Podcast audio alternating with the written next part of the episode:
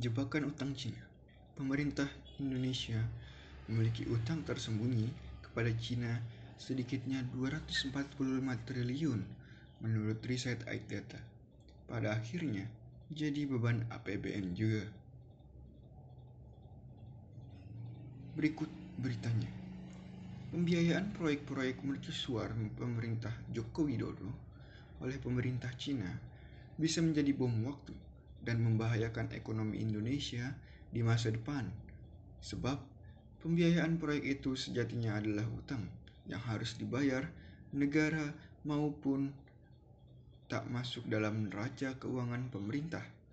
Studi Data, lembaga riset keuangan di Amerika Serikat, menyatakan Indonesia diperkirakan memiliki utang tersembunyi kepada pemerintah Cina sebesar US dollar 17,28 miliar US dollar setara dengan 245 triliun rupiah.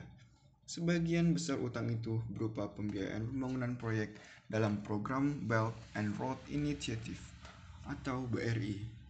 Melalui BRI, Cina bermimpi menghubungkan Asia, Eropa, Afrika dengan infrastruktur jalan, rel, serta jalur pelayaran Indonesia menyambut mimpi ini dengan menawarkan 28 proyek senilai 1.300 triliun rupiah dua tahun yang lalu.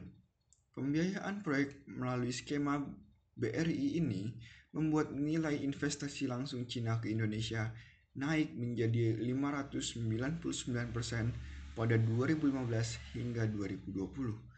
Total nilai investasi Cina sebesar 17,289 miliar US dollar, nomor tiga setelah Jepang dan Singapura.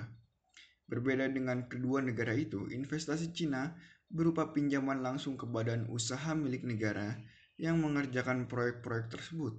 Jokowi yang gandrung kepada proyek besar menugasi BUMN menjadi pelaksana proyek meski utang itu melalui BUMN. Jika perusahaan negara tersebut tak melunasinya, negara juga akan membayarnya.